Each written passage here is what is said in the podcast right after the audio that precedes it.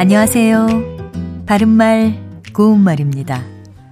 어떤 사람이 부침성 없이 까다롭거나 그 성격이 아주 별나다는 것을 나타낼 때 괴팍하다 또는 괴팍하다 이 두 가지를 모두 들을 수 있는데요. 그렇다면 이 중에서 어느 것이 맞는 표현일까요?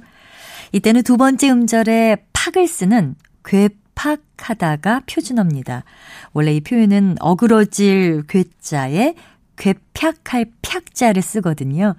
하지만 괴팍으로 발음되는 현실을 받아들여서 모음이 단순한 형태인 괴팍하다를 표준어로 삼았습니다. 보통 괴팍한 사람이라든지 그는 성격이 괴팍하다와 같은 표현으로 많이 사용하죠. 아, 그런데 괴팍하다와는 다르게 원래 한자음인 팍을 그대로 쓰는 표현도 있습니다.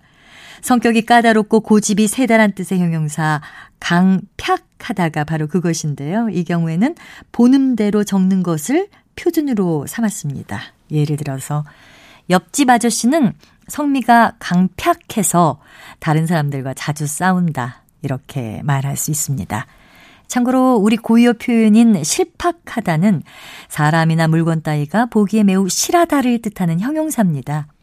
그는 키는 작아도 몸은 실팍해. 또는 그는 실팍한 몸집인데도 쌀한가마를 제대로 못 옮겼다. 이렇게 표현할 수 있습니다. 또 이와 비슷한 표현으로 실팍지다가 있는데요. 이것은 사람이나 물건 따위가 보기에 매우 실한 데가 있다를 뜻합니다. 바른말 고운말 아나운서 변희영이었습니다.